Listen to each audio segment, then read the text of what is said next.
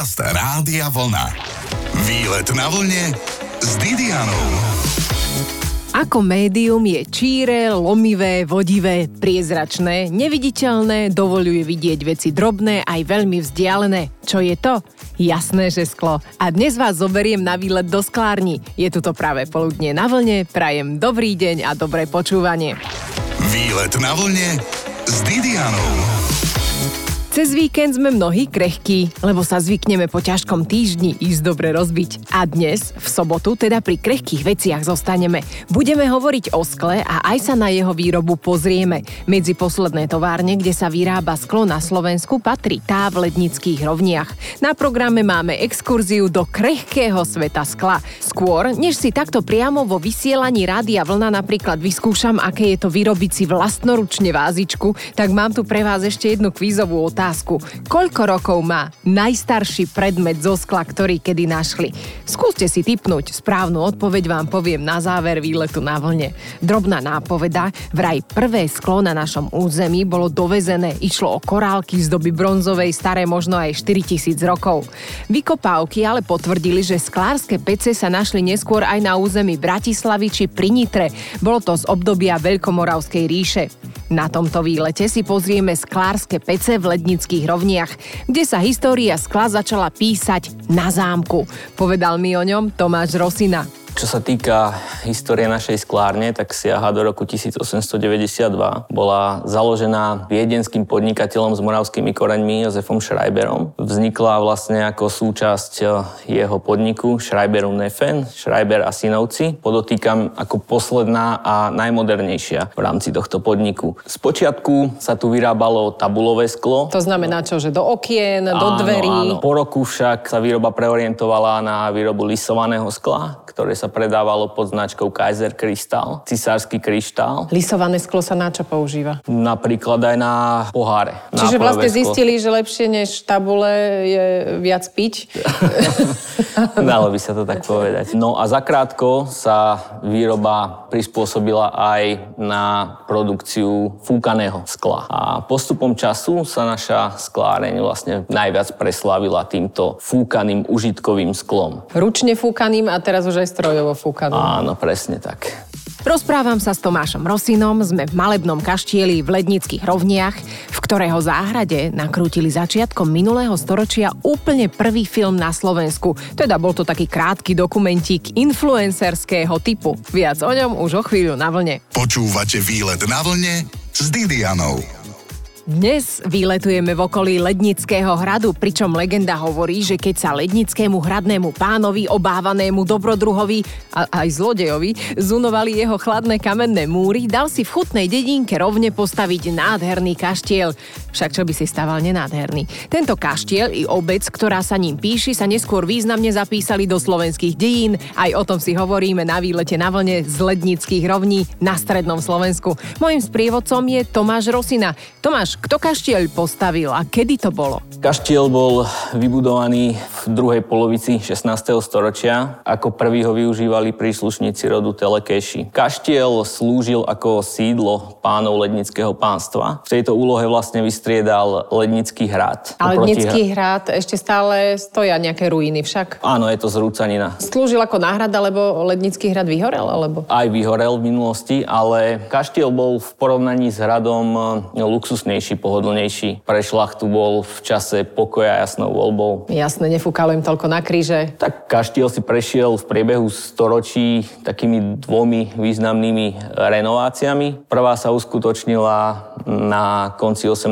storočia, kedy vtedajší majiteľ lednického pánstva Johann Gobert Aspremont Linden kaštiel rozšíril, zväčšil ho, dodal mu barokové prvky, pôvodne bol postavený v takom renesančnom duchu. Okrem toho vybudoval krásny anglický park. Ten stále Mal de- existuje, dá sa tu prejsť, alebo už teraz vlastne e, vášmu podniku to tu všetko patrí a moc sa tu prechádzať nedá. Park je vlastne rozdelený. Táto menšia časť okolo kaštieľa patrí našej spoločnosti. Väčšia časť parku patrí obci. Teraz je ale v rekonštrukcii. Chvala Bohu, lebo bude to opäť krajšie. Určite. Druhá rekonštrukcia prebehla práve keď eh, Jozef Schreiber odkúpil lednické pánstvo v roku 1890. O dva roky neskôr vlastne tu vybudoval skláreň. On si kaštiel prispôsobil podľa svojich predstav, dodal mu prvky klasicizmu, využíval kaštiel ako svoje sídlo, z ktorého riadil skláreň. A nejaký pekný romantický príbeh nemáme? Tuto na nádvorí kaštiela bol natočený prvý hraný film na území Slovenska. O tom vie málo ľudí.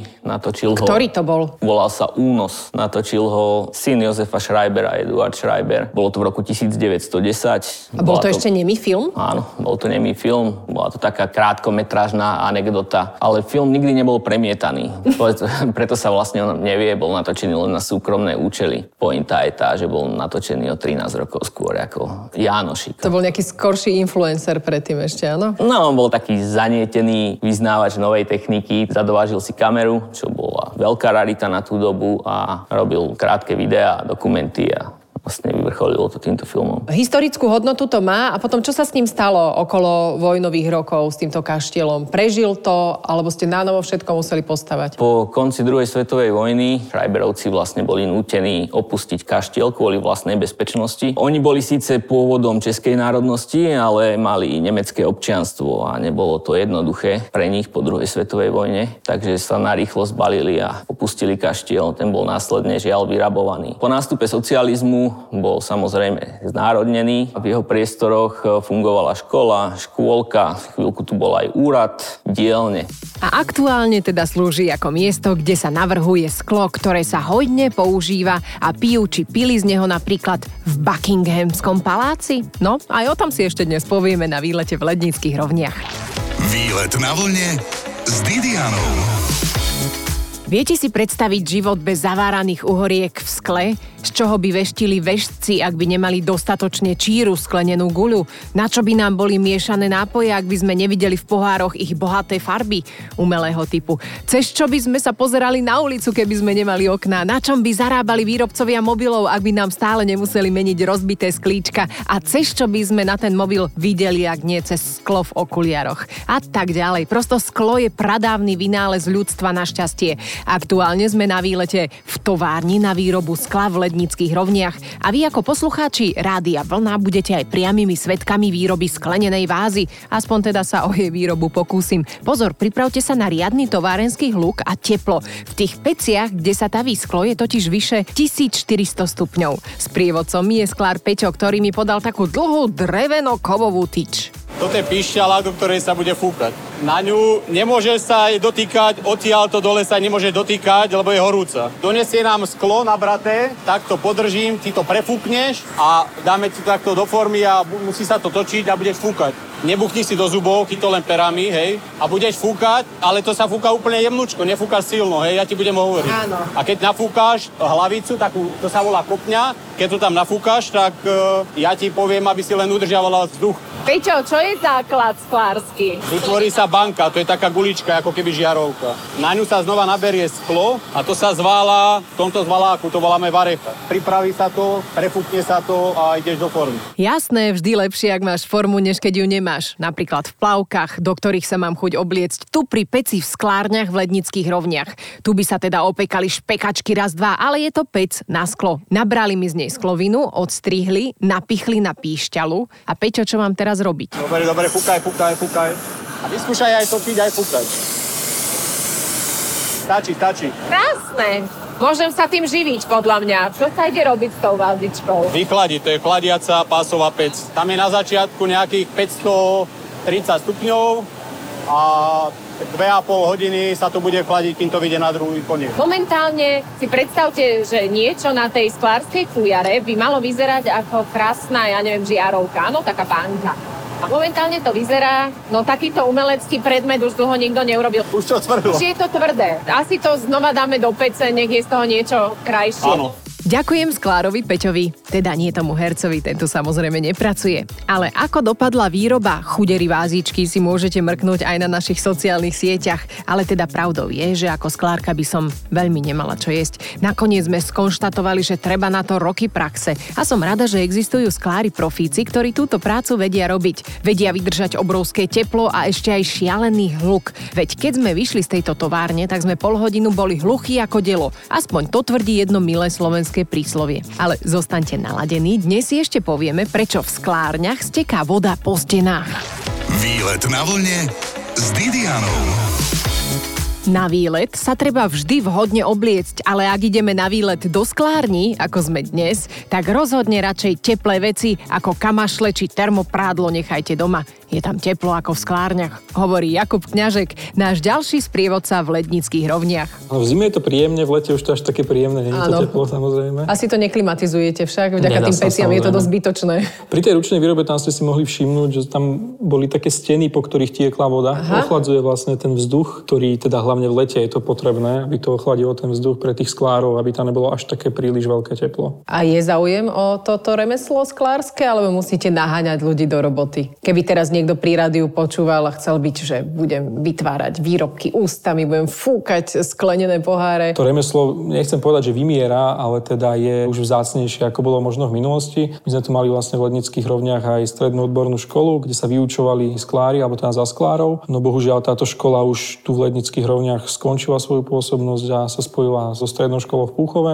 No cítime ale, že ten záujem je menší, ako bol v minulosti. U nás aj tak, ako hovorí, traduje, že najlepší sklár je elektrik elektrikár. Takže je to remeslo, ktoré sa dá samozrejme naučiť. Trvá to nejaký čas, je to predsa investícia aj časová, ale dá sa to naučiť. No ale je to veľmi ťažké. Mala som možnosť si to milé posluchácké združenie dnes vyskúšať. Po A teplo veľké, potom stres, že sa môže zraniť. Áno, áno. Vôbec to nie je jednoduché, keď ťaháš tú žeravú hmotu z PC na fujare. Dobre som to pomenovala? Píšťale, na píšťale. píšťale. tak máte nové pomenovanie. Fujara som to pomenovala vďaka tomu, že boli rôzne hrúbky tých píšťal to závisí asi od množstva, ktoré chceme nabrať však. Áno, samozrejme. A je teda od toho finálneho výrobku. Tá teplota v tej peci je koľko? Tá sa pohybuje stupňov? medzi 1400 až 1500 stupňov. Závisí od čoho? Závisí to od toho aj, aký je sortiment, napríklad pri tej strojovej výrobe, pretože tam sme síce boli príručné, ale tam máme PC samostatné pre tie strojové linky a závisí to od toho, aká je napríklad výťažnosť. Čiže ak je nejaký menší výrobok, tak je nižšia výťažnosť a tam tá teplota trocha kolíša, ale mám pocit, že to je okolo 1480 stupňov, ako v tom rozsahu sa to pohybuje tá teplota. V rámci ručnej výroby sa teda vytiahne tá hmota von na tej Píšťa. píšťale.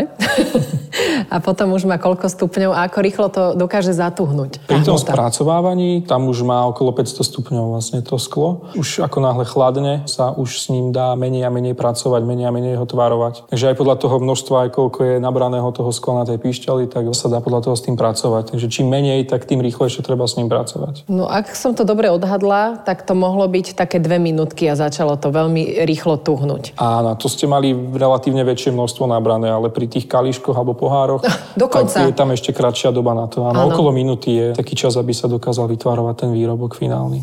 A ešte musíš byť aj rýchly ako sklár. Platí, že aktuálne výletujeme v lednických rovniach a aj by som zašla do múzea v areáli kaštieľa, ale akurát sa rekonštruuje a malo by byť niekedy v júli až hotové, tak sa tam ešte niekedy určite prídeme pozrieť. Ale dnes mi ešte Jakub Kňažek povie, ako sa napríklad o sklo starať. Počúvate výlet na vlne s Didianou. Človek gniavený ťažobou života vnášal od nepamäti do skloviny, do jej tvárnej zmesi svoju predstavivosť túžby jasný. Však platí, že číri dobre orosený pohárik, napríklad s vodou, dokáže človeka osviežiť až tak, že dokáže pracovať aj takto cez víkend, v zime, v teple alebo aj v sklárniach. Dnes výletujeme v lednických rovniach, v sklárniach a už sme sledovali šikovných sklárov, ako vedia vlastnoústne vyfúknuť rôzne typy výrobkov zo skla. Ale predsa len, ak sa pokazí nejaký pohárik, dá sa opäť roztopiť a opraviť? To je otázka na Jakuba Kňažeka. Áno, aj tá vrchná časť, ktorú odstraňujeme po tom vyfúknutí, tak e, tá sa šrepuje a používa sa v tom sklárskom kmeni. On je to vlastne nekonečne recyklovateľný produkt. Ono je to aj ekologickejšie taviť tie črepy ako tú základnú surovinu. Tam cca 50% je v tom sklárskom kmeni práve ten črep. Tie naše výrobky sú nekonečne recyklovateľné u nás. Sklo, ktoré vy vyrábate, vraj neobsahuje olovo. Prečo sa začalo odstraňovať z toho skla? Skla olovo? Olovo sa v podstate začalo odstraňovať aj z hľadiska tej ekológie, lebo je to náročné aj na tú ekológiu, ale aj kvôli tomu, pretože olovo časom to sklo sfarbovalo do žltá. Aha. Tam bola taká tá nevýhoda, preto máme tam rôzne iné prísady ako nikel a podobné vzácne kovy, ktoré zabezpečujú práve to, aby to sklo bolo dlhodobo vlastne brilantné, aby bolo priezračné, aby sa nezafarbilo. Moja babka teda, keď mala všetky poháre žlté, tak e, je to možno kvôli tomu, že Áno, on to vlastne oxiduje. On to vlastne oxiduje. Je pekné, že aké drahé zlaté poháre má. A tak možno mala, no. to vie. A teraz ešte, čo je moderné v sklárstve? Sú moderné tie zlaté obruby, ktoré sa nemôžu dať ani do umývačky, lebo sa okamžite odstránia po pár umývaniach. Tie trendy v tomto segmente tej výroby týchto produktov nápojového skla sú rôzne, tým časom sa vyvíjajú. V minulosti to áno, boli aj tieto kalíšky alebo poháre na víno, ktoré mali rôzne zlaté okraje, florálne dekory, Áno. rôzne. Teraz je taký trend, že je najväčší dopyt po tom čistom skle, ako vidíme okolo nás. To je taký ten aktuálny trend, ale stále sú v obľúbe aj tie dekory, ako sú brus, ako je nejaký diarit, panto a tak ďalej. Diarit to, to je čo? Diarit to je, keď to poviem tak laicky, tak to je vlastne gravír, gravírovanie. Gravírovanie. Tak, tak, tak. Čiže dáške na 45 venuje Ivko. Presne tak, Napríklad. áno. Inak poháre s číslami ešte stále letia. Áno, je to už samozrejme menej, ale máme ich napríklad stále v ponuke. A čo tak najviac, okrem teda pohárov, ešte letí v rámci výroby? Sú to vázy, sú to misky, trofeje, nebodaj? No to najväčšie gro sú tie kalichy na víno, tie poháre na tej nožičke, na tej stopke. Potom sú závese za nimi asi tie štandardné poháre bez nožičky a tie väčšie kusy, ako sú vázy, misy, tak je to skôr doplnkový sortiment, takže je to niečo, čo sa snažíme aj tam viac sa venovať možno tomu dizajnu. Skôr sa venujeme rôznym tým tvárom, ktoré sú ešte také neopozorané na tom trhu, ale to gro naozaj 90% sú tie kalichy na víno. Viete, čo je úžasné, že ľudia milujú tie vysoké stopky e, s pohármi, napríklad na červené víno. Môžu ísť poháre na vysokých stopkách do umývačky napríklad? Áno, môžu. A tam umieš 4 poháre potom v tej umývačke, či? Tak podľa toho, aká je veľká umývačka samozrejme, ale je dôležité napríklad, aby ten pohár v tej umývačke bol dostatočne ukotvený, upevnený, aby sa tam nehýbal, pretože ten pohyb ho môže potom vlastne, ako náhle sa možno stretnú, tak sa môže rozbiť tej umývačke. Takže dôležité, aby tam boli ukotvené správne. Ja som taká praktická žena, ma volajte. Poriadku. Didiana, praktická žena. V tých umývačkách ono to sklo niektoré mi chytilo aj takú bielu farbu. To je chyba toho, že to bola, kedy sa nevyrábalo do umývačiek a teraz už je tam nejaká zlúčenina, ktorá zabezpečuje, aby to sklo bolo číre. Ako je, to funguje? to je tiež jeden z tých prejavov tej oxidácie toho skla a tam je vlastne dôležité používať ten detergent taký, ktorý není taký agresívny, čiže niečo ekologickejšie. Tej kapsule alebo rôzne teda tie gely do tých umývačiek. Čiže to nie je chyba pohára, to je chyba kapsule. Áno, áno. Alebo áno, teda toho prášku. Lebo sú potom také rôzne aj špeciálne násklo, sú napríklad kapsule do umývačiek, kde zabezpečia práve to, aby sa nejako nepoškodilo to sklo. Tam je vlastne na, na povrchu toho skla taká veľmi jemná vrstva, ktorou časom môže tá agresívna kapsula ju narušiť, poškodiť a už Čiže to už sa nedá kvalitu. obnoviť, tá lesklo z toho pohára, do Nie, nejakého octu, keď to namočím? To už sa nedá, ono už tá vrstva vlastne ako je narušená, už sa to nedá obnoviť. Výborne, tak si ho môžem pokresliť a spraviť si z toho nejakú dekoráciu. Aby sa tomu predišlo, tak treba používať teda jemnejšie tie detergenty. O chvíľku si povieme sklárske naj. Po prípade, čo znamená výraz ťahaná noha. Zostaňte na vlne. Výlet na vlne s Didianou. Sklo je považované za veľmi krehký materiál, ale samozrejme dokáže byť aj veľmi odolné a pevné. Napokon svedčí o tom stavebný rozmach veľkomiest s trendom sklenených mrakodrapov. Len tak pre zaujímavosť, jednou z najkurióznejších sklenených stavieb je 430 metrov dlhý most v Čínskom národnom parku, ktorý sa volá tak, že ho nechcem radšej ani prečítať, na ktorý sa odvážia ísť iba tí, ktorí sa tam odvážia ísť, alebo ich tam vyženú a potom ich aj musia odniesť, lebo sa nevedia pohnúť. Ale aj na Slovensku máme unikátne sklenené veci. Dnes výletujeme v Lednických rovniach a Jakub Kňažek mi rozpráva, kde všade sa dá na slovenské sklo natrafiť. V Buckinghamskom paláci, taktiež aj v Bielom dome napríklad, v takých miestach ako je napríklad e, Burj Al Arab, hotel v Dubaji, alebo Rockefellerové centrum, Rainbow Room, čo je reštaurácia. Naozaj sa dostalo do tých najprestížnejších miest. Ale nie, že ste ho tam doniesli, dali si tam večeru, a, ale normálne, že ho tam používajú, áno. Takže ho to normálne používajú reálne, tak, tak, tak. Výborne som čítala, že aj nejaké fankluby používali to sklo. Používali, áno, robili sme špeciálne aj pre futbalový klub Manchester United, FC Barcelona a podobne. Aj s ich logami. Dajme si také naj od vás. Najmenší pohárik. Aký typ? No tak štandard je taký u nás na Slovensku obľúbený, teda ten poldecáčik alebo ten malý objem. Viem, že najmenší, čo vyrábame, tak je okolo 30 ml. To je taký najmenší, aj najpraktickejší ešte, no, lebo samozrejme dá sa vyrobiť aj, aj 10 ml, ale tak to je už naozaj že extrém.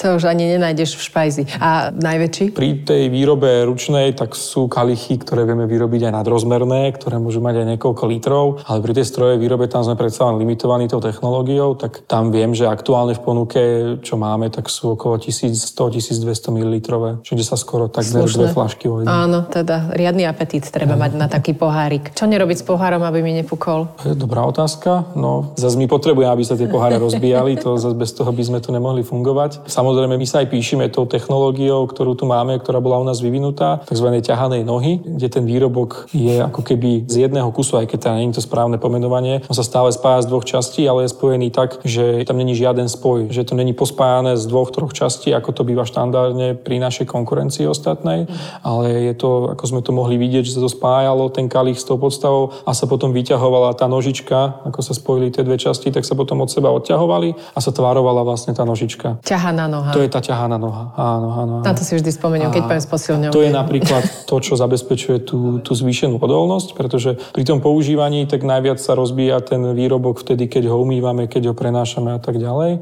A vtedy je to riziko toho nejakého nárazu a kde je najnáchylnejšie na poškodenie, tak je práve v tých spojoch. My tam tie spoje nemáme, takže je to oveľa, oveľa odolnejší ten výrobok. Ďakujem za rozhovor Jakubovi Kňažekovi. Prvé sklárne na Slovensku síce vznikli kde inde ako v sklených tepliciach, ale dnes sme výletovali v lednických rovniach, v malej dedinke, kam sa môžete vybrať na výlet po stopách sklárskeho tradičného remesla. A ozaj, odpoveď na tú hádanku z úvodu programu tu mám. Najstarší sklenený predmet našli v Tébach, pochádza z obdobia spred 5000 rokov, ale ak prekopete možno aj vašu záhradu, hádam tam niečo sklenené vzácne nájdete so zaujímavým obsahom. Tak veľa šťastia a ako sme si hovorili, sme krehkí ako to sklo, tak pozor, nie že sa dnes rozbijete. Počúvajte výlet na vlne s Didianou v sobotu po 12.